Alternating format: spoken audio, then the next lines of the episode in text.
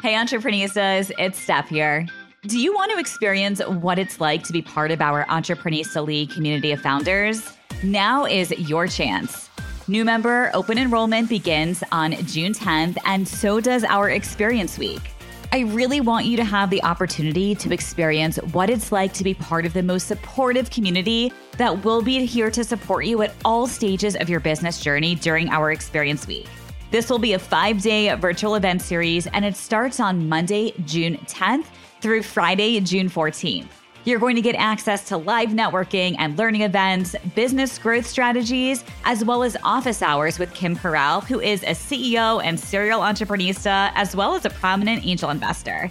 You will also get access to a session on how to win grants with Kat Weaver and Katie Dunn, founders of Power to Pitch.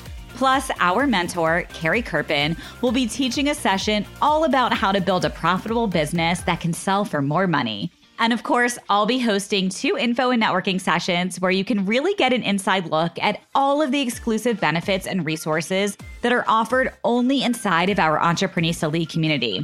Plus, you'll have the chance to meet and build relationships with current members. You can register today for Experience Week over at entreprenista.com forward slash experience week. That's entreprenista.com forward slash experience week to join us for a week of free virtual events. I cannot wait to meet you and be part of your business journey. All periods of intensity eventually end. And even if it's a positive thing, I think it's also a reminder to celebrate the wins, no matter how small, because that too will end, right? Life is cyclical. And so I think if you're in a bad moment, it will end. If you're in a good moment, live it up, enjoy it. So.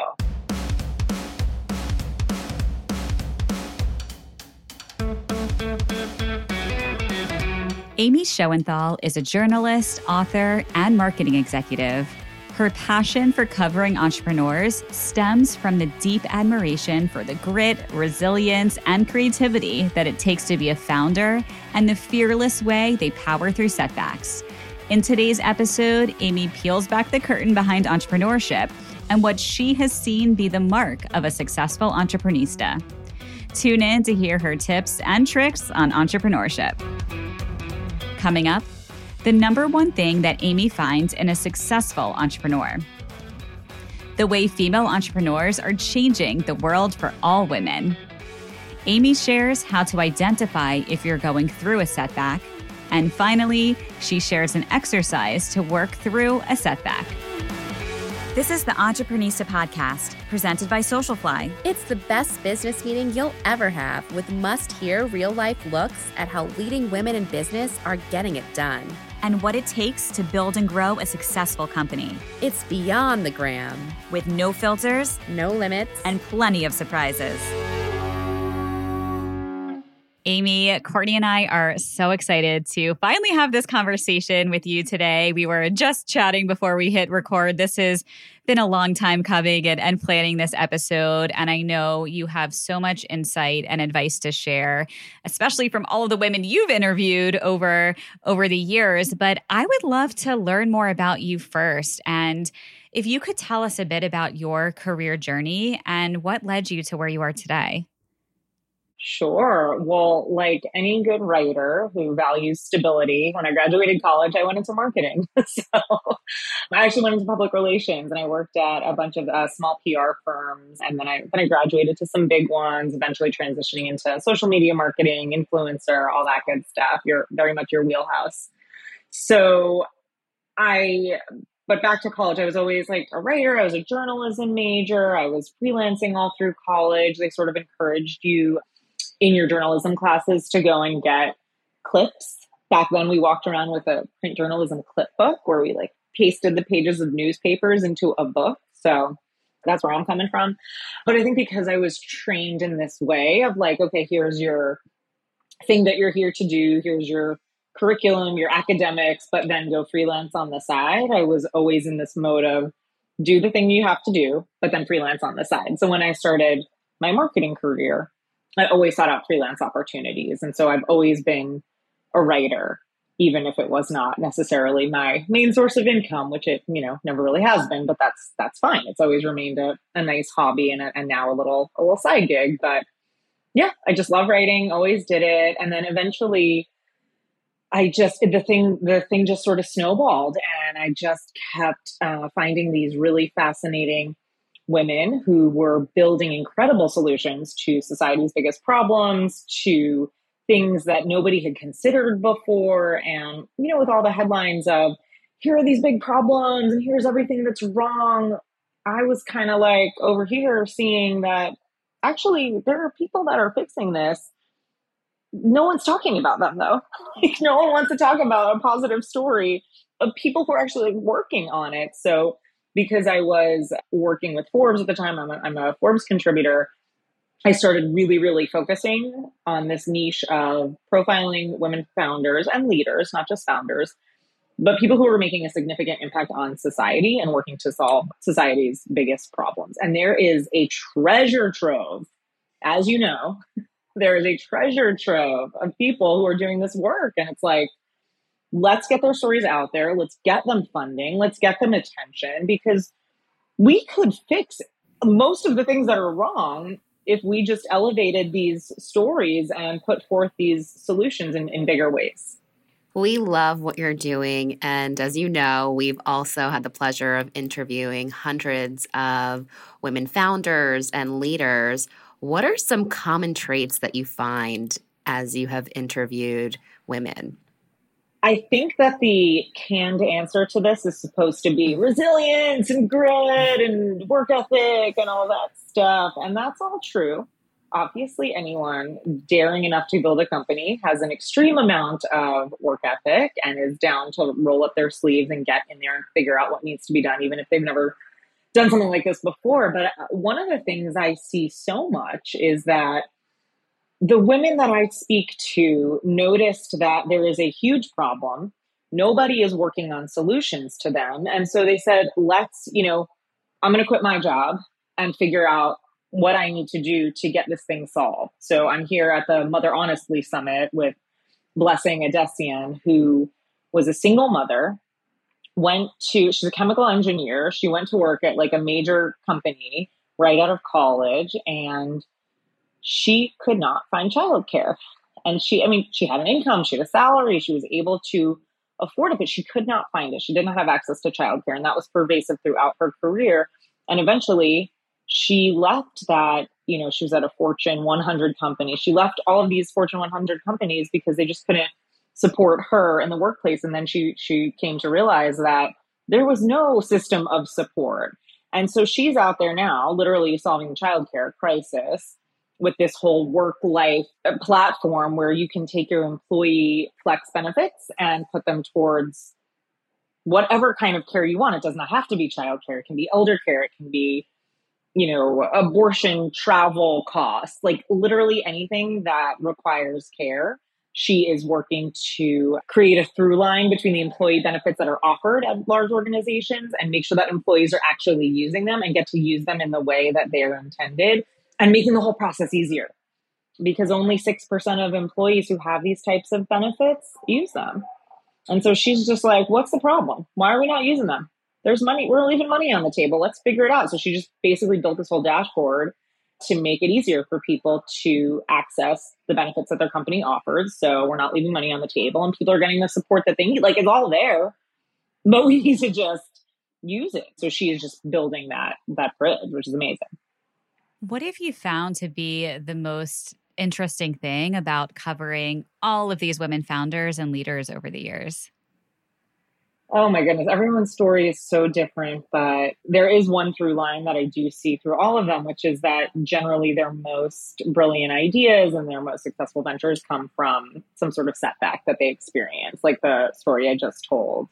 And once I started to notice this, now I just can't unsee it. Like it is in every story. Mm-hmm. Like I, you know, it could be a personal setback, a career setback, a societal setback there is, and I, I, can get into this more um, when we when we get there, but I think that there is a there's a lot of scientific evidence that post traumatic growth is something that happens after like either everything you've been working towards has been taken away from you or what you thought to be true is now no longer true.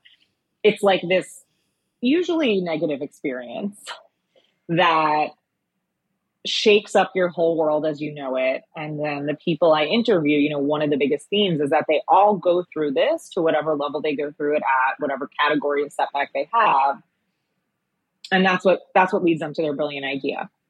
Because it's not just about I don't know, like a gap in the market that they're trying to fill. It's literally about solving problems. It's usually personal for them. It's like solving problems that they personally experience. And there's you know, I just kept seeing this and seeing this. And then, I mean, I have gone down a rabbit hole and we can talk about that a little bit later, but we, it's really true. It's really the observation and the anecdote has been validated by research and experts and academic psychology and all kinds of concepts. So it's very interesting. So I know your plan now is based on all of this experience and research and, and information over the years. You have now decided to write a book. Can you tell us more about this and what it's going to be about and what we can expect? Of course. This is a book about how founders and leaders persevere through setbacks because it has become unintentionally, and then as of late, a little bit more intentionally, the subject of most of my articles that I publish. And now it's become the subject of most of my conversations. When I tell people that I'm working on a book about setbacks, because I have found that people who go through something see something a little bit more clearly and then pivot to build something uh, fairly incredible.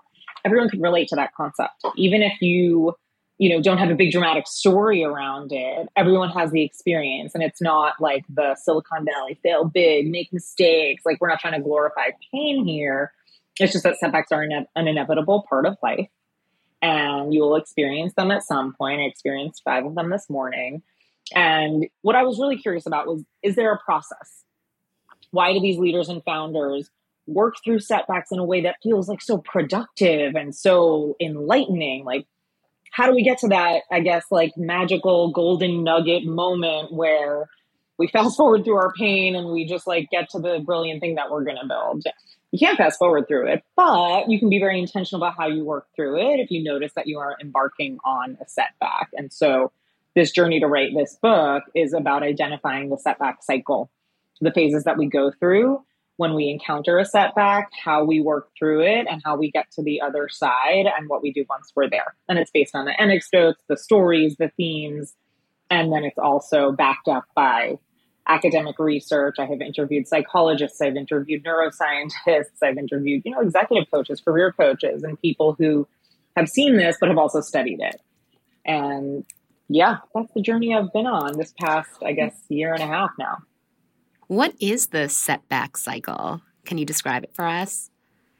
Yeah, well, as it stands right now, there are four phases. Number one is establish. It's the four E's, I call it. Number one is establish because this may sound surprising, but some people don't even realize when they're going through a setback, you can sleepwalk into one very, very easily. So number one is, you know, like therapists call it name it to tame it. This, that's what we have to do. Realize that you're in a setback. I have sleptwalked through them.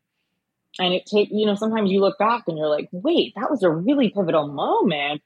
That led me down a very bad path. Like, why did I do that? Or, you know, career wise, sure. Even, you know, if you know a friend who gets out of a relationship and you're like, oh my God, finally. And they're like, wait, what? How did you know? You can see that someone else is going through a setback a little bit more easily than yourself. So phase one is establish. Then phase two is embrace. This is the worst part I hate this part. Embrace sucks. It is like, you know, again, it's psychology based. You have to feel all the feelings, you have to work through it. But what happens is that those those feelings that you work through offer clues. Why do I feel like this? Why did I fail? What did I do wrong? What did other people do wrong? You have to work through blaming other people, blaming yourself, and you have to start to connect the dots. Why do you feel like you feel? Why did you fail? Why did you why do you think you failed? What happened there? After you get through embrace, which is the worst one, you can finally start to get into um, evaluate, which is okay, now I have this information. That didn't go well. What's next? Let's evaluate the whole situation. And there's lots of exercises that you can do to to really kind of codify what's been going on and figure out your path forward. And then is the best part, phase four, which is explore. And that's when you get to go learn stuff, try stuff. And there's a way to do this without like abandoning everything you've built or if you have a setback at your job, you don't get a promotion, you have some sort of like problem, you lose a client. this is not like you have to quit your job and go become a founder and create a company. Like it does not have to be that dramatic. There are ways to go through this process where you are able to learn and understand more about yourself. And then it just gives you like a framework for like how to evaluate decisions as you move forward in whatever is intended to come next for you. Amy, what has the process been like so far for writing this book? I know you've already written a children's book that you self published, but you are now going the publisher route for this book. What is that process like? Yeah, I can talk. I mean, I'm still in the middle of it. So I can talk about what I've done so far, uh, what I did to get my agent, what we did to get this in the hands of publishers and editors at publishing houses. What helped me the most is not only is setting a half hour a day just to write the book. So I have I have a lot of other stuff that I do. I have a marketing job, I have my Forbes column, I have a daughter. I do a lot of other stuff. And so if you're not, I think, vigorous about your time, you're never gonna I mean, taking on a book is it is a multiple year long process for most people. Some people can crank out a book in three months. God bless that them. I can't.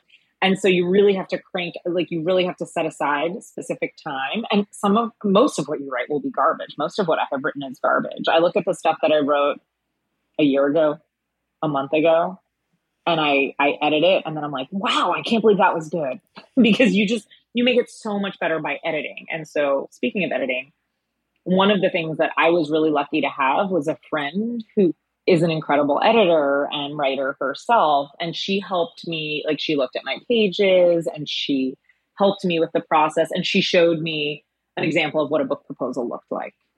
Because that's a very specific thing. Agents want to see a proposal in a certain way. It can't be too long, but it has to be long enough so that they get a sense of your writing and a sense of the outline of the book. And so having someone look at your work, I think, is number one just like get a gut check from someone who is willing to give you that time or like exchange like services that you can offer like in exchange for them editing and then get a get an example of a book proposal. I mean you can get them on the internet. They're not hard to find but follow the format of a book proposal think through your marketing plan you know and everyone always asks i think there's three questions that all the agents and then the editors asked me. Why you? Why now why will people read this book? And you have to answer those three questions and really have that message nailed down. I think for yourself too, as you go through this process, it's just commitment. It is a commitment. And so I don't think it's for the faint of heart, but unless your tribe, people in your network that can help you and I guess follow the guidelines. So when it ends up in an agent and do your research, research, you know, what types of books you think that yours is similar to but also identify how your book is different and stands out but go to the like look in the acknowledgments and go out to those agents that you see in the acknowledgments. And that's who you know that's what i did. That's like how i started pitching this. I found an incredible agent and now i cannot really say much about the publishing house i'm working with because the ink is not dry but we we are there. So very exciting. Uh, that is so exciting. Congratulations that is super, super exciting. And of course, once it is out, of course, we will be sharing it everywhere on Entreprenista through our Entreprenista League community. So super excited for you. And thank you for sharing all of those helpful tips. I know our members, especially who are interested in writing books, will find this extremely valuable. Yeah, for sure. I'm happy to share also, like, if you have notes for the podcast, writing groups that I know of, and there's like book coaches that you can hire, lots of resources out there. Amazing. So maybe what we will do is link out to some of those resources in our show notes here so everyone can take a look at those as well. So thank you, Amy. Up next, how Amy balances her full time job, writing a book, a freelance career, and her family. Hi, Entreprenistas. You know I am always here to provide you with as much value as possible. So I wanted to be sure that you have access to the Entreprenista Agenda our weekly newsletter where we share the latest business news, success stories, grant opportunities, as well as all of our favorite resources and special offers for founders just like you. You can sign up to join our weekly newsletter and join over 50,000 other entreprenistas over at entreprenista.com forward slash newsletter. That's entreprenista.com slash newsletter to subscribe to the Entreprenista Agenda. Amy, you were just mentioning before the process of writing a book and making sure that you're time blocking a certain amount of time a day and that you are managing a full time job and your family and a writing job at Forbes and working on this book. I would love if you could share some helpful tips on how you are managing all of this. I wish I had all the answers. I wish I had some perfect way that like my day is meticulously planned and everything goes according to the half hour blocks that I set aside time to do things in. But every day is every day is different. But what I the things that I do well are I set priorities for the day.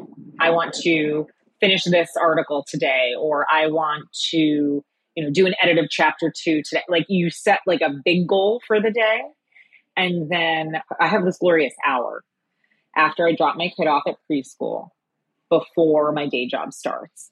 That hour is like my most sacred time.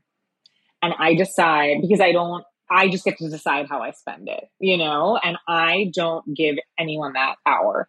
So from 8:30 to 9:30 a.m., that is that is my time and that's when I get to decide like what fun project am I doing right now? Am I writing an article? Am I, you know, looking at my notes from something? Am I am I reading? Sometimes I, I mean, part of writing a nonfiction book is reading and researching. So I change it up every single day. But that's five hours a week that I'm spending on this, right? And I do have I have one of those. I don't have it with me right now because I'm not at my home desk, but I have one of those cubes where you block like 15 minutes or 30 minutes if you have that cube right there, like I can get so much done in 15 minutes. it's unbelievable. And if you really just like focus on one thing and you don't let distractions come in, I also, you have a lot of moms in your community. I think there's no one more efficient than a mom who is between the clock of preschool drop off and pickup or whenever you need to like get your kid or, you know, whatever that is. So to me, like I am on the clock from 8:30 a.m. to 9:30 a.m. Yeah, hmm. I don't know anyone more efficient than a mom who is like, my childcare ends at this time. I need to make the most of the hours I have before I go into mom mode again. The level of efficiency that I have been able to achieve since becoming a mother is unbelievable. And also, I don't know what I was doing before because I was like so much more okay with like wasting time or like chatting a lot or doing a lot of things that were not maybe in service of a larger goal. But oh my God, a mom who is like on the clock or even just like the um living with the knowledge that like your kid could wake up sick the next day and then your whole day is is shot. How much am I gonna get done right now? I have this time. She's healthy. She's at school today. Let's go. And it's this like very meticulous just time management philosophy, really. It's not much more than that. And I, I feel like I hear that from everyone and you understand it, but until you live it, you don't really fully get it. So I think that's number one. The other thing is I don't sleep a lot. I have many nights where either I can't fall asleep or I'll wake up at two in the morning and my brain is racing I don't think this is healthy. So I don't want to like, I don't want to like preach this, but I'm just going to be honest about what I do. I get out of bed and I go to my laptop and I focus my brain on something and I do a little bit of work. I won't let myself do more than an hour at that hour of the night. Like I, I need to try to focus, go back to sleep, but in some weird way, like that is meditative for me because it turn it like turns my brain off, like my my wandering brain, and it focuses me on something. And then I find that I can go back to sleep. So at least like two or three nights a week, this happens to me. And I know it's not the healthiest habit, but I think you are supposed to like get up and get out of bed if you can't fall back asleep. And to me, this is what I do, and it really helps me. That is really great advice. And I love efficiency hacks. I'd love to know outside of the cube that you have on your desk, are there any other apps or other efficiency hacks that you use? Any technology? I know Slack was a game changer for us when we implemented it at our company. And It's just made us so much more efficient. And thankfully, we had that in place before we entered this remote working world. Oh my God, for sure. For sure. Slack is a lifesaver. I think that that's more about getting people's attention and having conversations, though. And that I feel like I use like during like the 9 30 to 6 of my day job. Like I'm on Slack with my coworkers all day long. And that's how I that's how we make decisions. That's how we get stuff done. Or if we'll like we need to hop on a, a Google Hangout to talk to each other, that's fine too. But yeah, I don't know if I have any other like tools that I use. I've heard of some. Like some people try to uh, use something called Cave Day, which is the. Have you heard of this? You like when you want to do like deep work and turn off distractions. You go into a cave day, which you can block like a two hour or four hour session. I forget what their packages are, but there's a there's like a moderator that says, okay, I'm Googling it here. It's time for 45 minutes. It's like 45 minutes of deep work, go. And then everyone's sort of like on camera, but they're doing work. Or maybe they turn off their camera, I don't know. But they do work. And then the moderator says, okay, come back. They like take you through some sort of like break or whatever. And then you go back to it. So it's like someone like leading you through getting stuff done. I haven't done one of those, but I'm I'm thinking as I get uh, further along in the book writing process, I might have to do uh, one or two of those. What I find is very helpful for me is if I take myself away from my regular environment. So I'm work from home most days. I'm at my dining room table. And if I go to like Luminary, which is a co-working space in New York City owned by Cate Luzio, she's amazing. I think she's here speaking at the Mother Honestly Summit. So I'm going to go say hi to her. But when I go to Luminary for either just like a morning, a couple hours, if I am just in a space with my computer and I don't have like laundry that I can go put away or something to distract me, I find that I can get a lot of work done because if you if you put yourself in an environment where all you have is like your computer, you have to close your inbox, your computer, yourself, and that's like really all you have except like to get up and go to the bathroom or like get up and get some water but if you're not like surrounded by coworkers, I don't know if a coffee shop has the same effect for people, like going outside, going to a park, like somewhere where like you're not in your home and you're not in your actual office if you have a day job like me. That helps me a lot. That helps me get a lot done. Are there any tools that you use to stay organized with everything that you're working on and managing? I use Notion. I, I live and breathe Notion. I also use Google Keep that's sort of like my sticky notes, like digital sticky notes. Anything that can toggle between like your laptop, your desktop, and your phone so that if you're on the go, you hear something, you want to talk to someone, like you can jot down an idea and then you can sit down at your computer and you can like organize yourself based on those ideas. So I use like a combination of, I think, Google Keep and Notion. Amy, do you have any exercises that you recommend that founders do if they're embarking on a setback? Oh my God, I have so many. There are so many exercises and actionable things that you can do in this book. And I'm coming up with more and more every day as I interview psychologists and executive coaches. But since we were just talking about how it's so easy to sleepwalk through a setback, I can give you a little teaser to one of those. There's something I came up with called the alarm clock checklist. And it, the point of that name is because this is intended to wake you up if you think you might be sleepwalking through a setback, sleepwalking through a setback. And that's just a couple things you can do very easy every day for one week. Rate your motivation on a scale of one to 10. Every morning, sit down, give yourself one to 10. How motivated do I feel today? How pumped am I? Or how, maybe not pumped, but like ready I am to tackle this day. Then list two to three activities or priorities for the day and then after that, list one word that describes your mood on that day.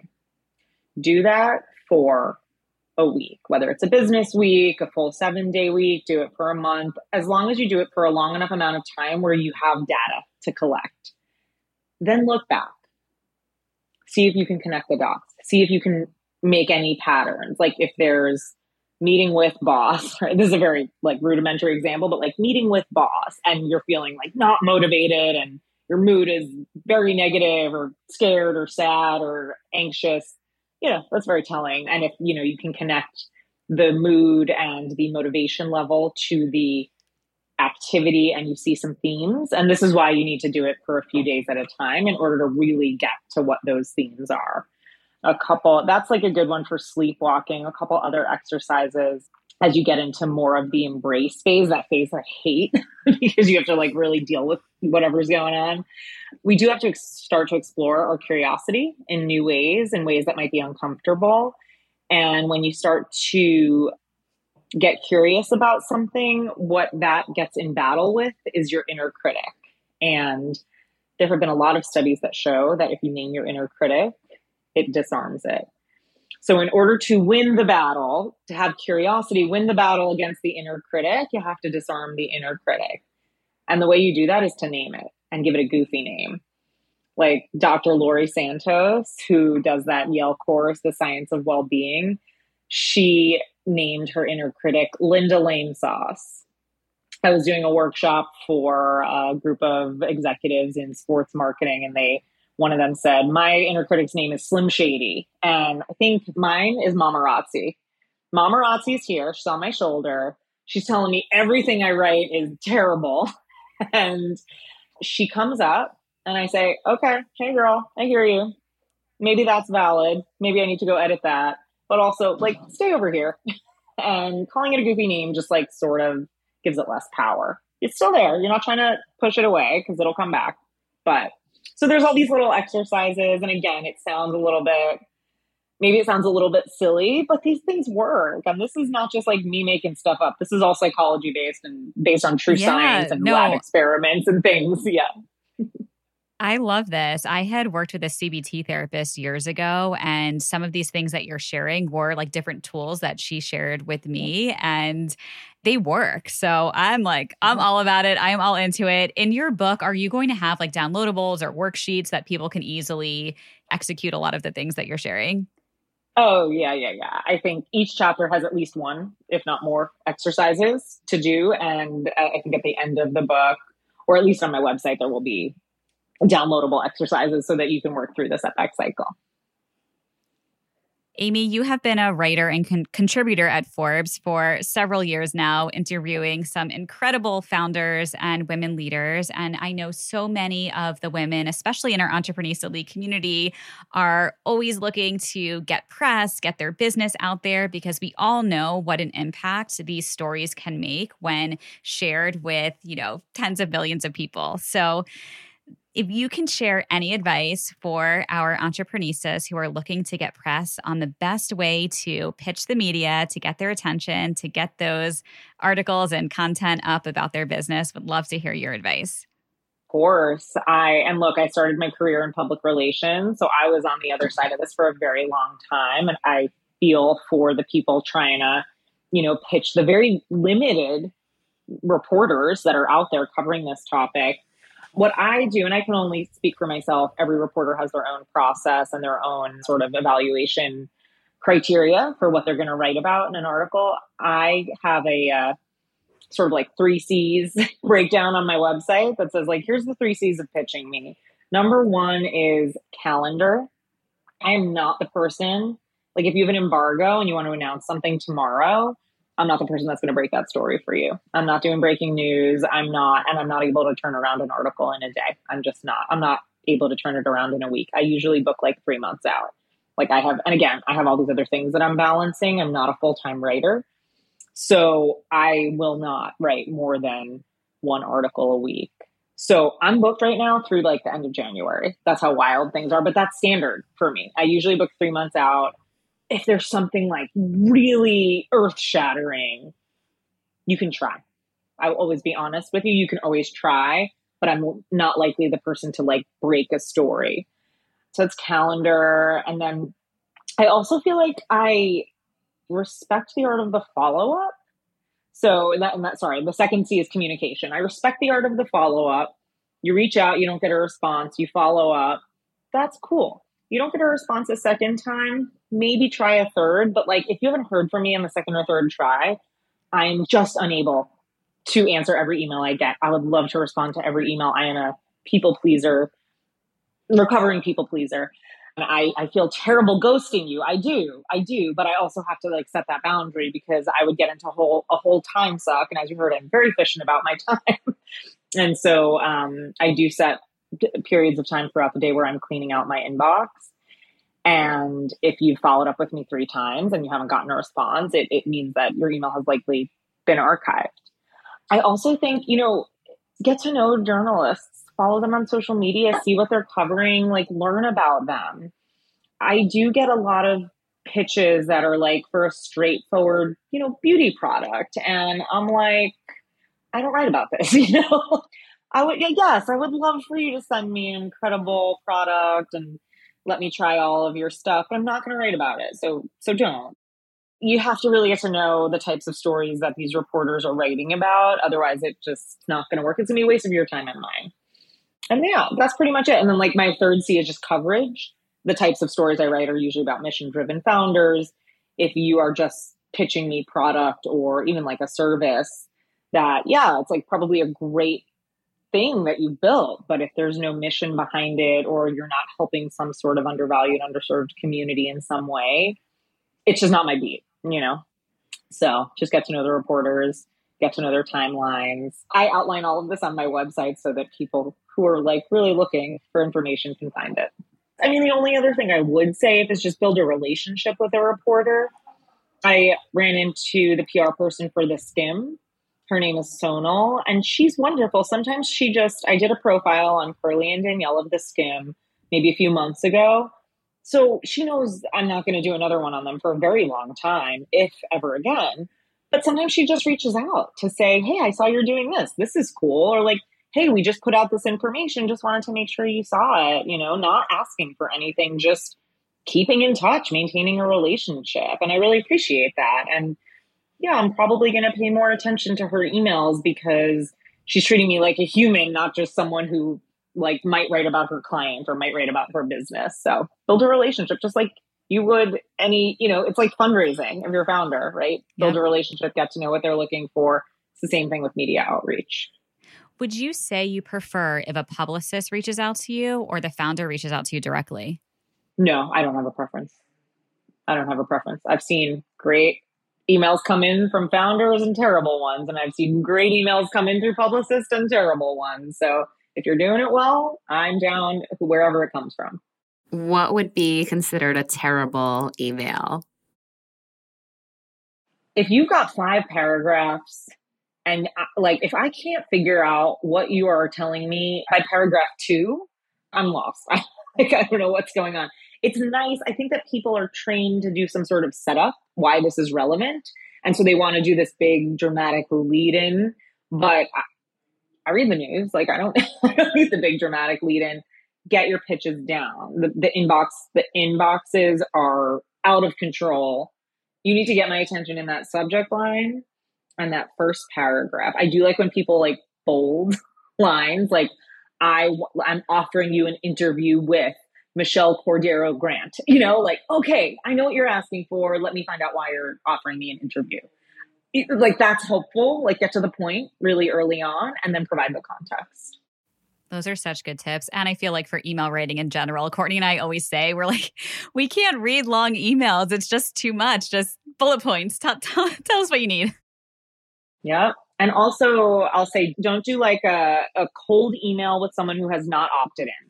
I get like emails from people that are just like, hey, I want to introduce you to Amy Shoenthal. And I'm like, who are you? Why are you introducing me? Like, always get the double opt in before you introduce people. Such great advice, Amy. Thank you for sharing all of that. I know that's going to be super helpful to our founders who are pitching.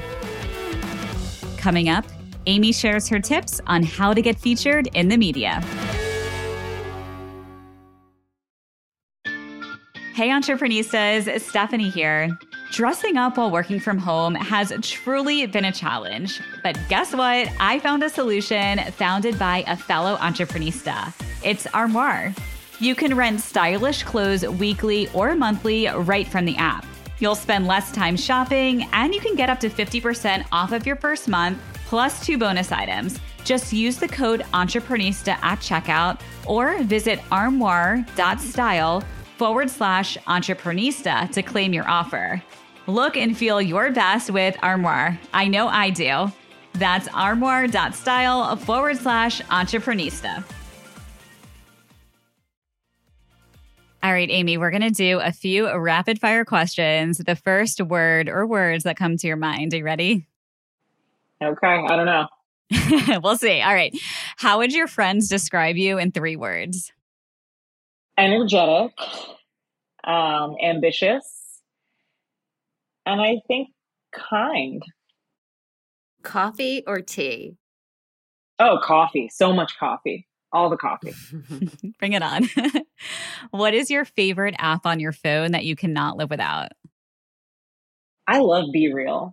Do you guys use this? It's wonderful. It is so fun. And I only use it with my good friends. And it's like such a treat from all other social media platforms. I have not been on there yet. Courtney, we have to test this out together because everyone is talking I, about it. And I know you're looking at it I with social it. I, I, I, have it. I definitely have it. I've used it. I, I think it's because I, I don't have a lot of friends on there. So maybe it'd be be better for me if I had more friends on there. But stuff, yeah, let's definitely start using it with each other. Here, I'll take one right now and then I'll show you what it looks like. Okay. I think I took a bad picture once and I was like, oh, this isn't for me.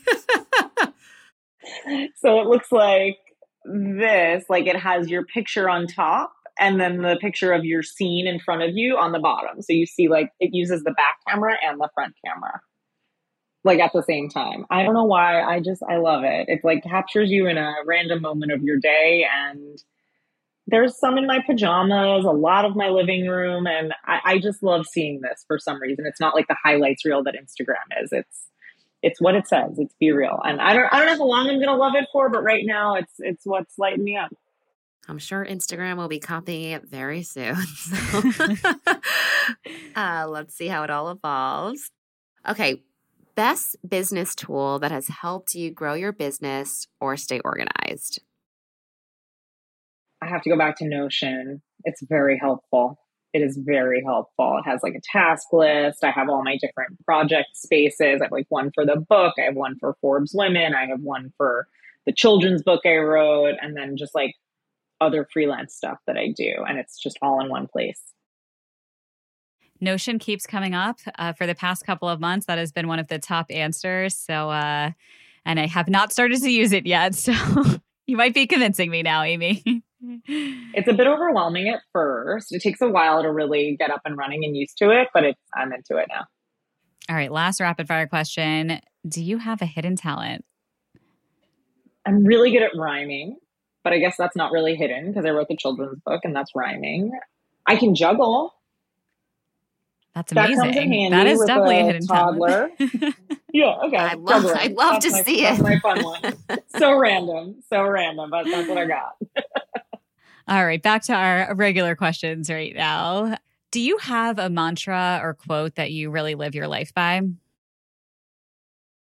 Ooh, okay. That's a good question.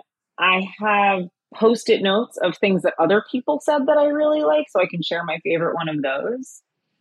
Shoshana Hecht, who is a wonderful executive coach. I interviewed her for the book. She's in the book. She's also become a very good friend of mine. One of the quotes that she said that I love so much is All periods of intensity eventually end. It is so simple, but it is such a good reminder. And we need that reminder because, especially as entrepreneurs, you are often in periods of intensity and overwhelm and sometimes perhaps a setback or something that is unpleasant. And whatever it is, it will eventually end. And even if it's a positive thing, I think it's also a reminder to celebrate the wins, no matter how small, because that too will end, right? Life is cyclical. And so I think if you're in a bad moment, it will end. If you're in a good moment, live it up, enjoy it. So that's my quote. I attribute it to Shoshana Hecht. Thank you for sharing that. I just wrote it in my notes app here as a reminder to myself. I might even screenshot this as my background. I love that. And I feel like, especially as a mom, I think about, I do think about this a lot because someone actually shared with me. Actually, you might know her, Jill Wagner. She shared this with me when I was going through stuff with Molly. And she's like, everything's a phase. Like, just remember that everything is a phase and eventually you'll come out of it. So I feel like it's that similar, similar thinking that you're right. Like every, everything that feels so hard and intense right now, it will it will eventually end and it's such a good reminder for all of us as as entrepreneurs because we are all going through so many high highs and low lows like literally every single day. yeah. Yeah. Well, Amy, we could talk to you all day long, and I loved all of the tips that you shared with us this past hour. But our final question for you is what does being an entreprenista mean to you? Well, I am not technically an entrepreneur, but I do love to surround myself with amazing entrepreneurs like yourselves. And so I think just being in the orbit of so many people that are doing so many amazing things to make society better is just very inspiring. And I guess my role in it, which is a little bit different than the question you asked, but my role in it is just to elevate the stories of people who are doing the work and building a better, you know, way of doing business and a, and a better culture and society as we know it. Well, thank you for everything that you do to make that happen. You are making such a difference by sharing all of these incredible stories of these women. Where can everyone find you, follow you? And of course, if they're interested in reaching out to you, what is the best place for them to do so? Of course. I do have a website. It's just amyshoenthal.com. And then I'm on Instagram at Amy Show, A M Y S H O, LinkedIn, I'm still on Twitter, although I don't know what's happening with it, but you know, maybe just stick to Instagram and my website for now. all right. Well, we will link out to all of those places to connect with you in the show notes below. Amy, thank you again for being here. I'm Stephanie. And I'm Courtney. And this is the best business meeting we've ever had. Hey, thanks for listening and leaving us a five star review. We'd really appreciate it, and we'd love to stay in touch with each of you. You can listen to all of our latest episodes at entreprenista.com and connect with us on Instagram at entreprenistas. We'd also love to invite you to join the Entreprenista League, our private membership community for trailblazing women. You can head over to entreprenista.com forward slash the league. We'll see you there. Wishing you a productive week ahead.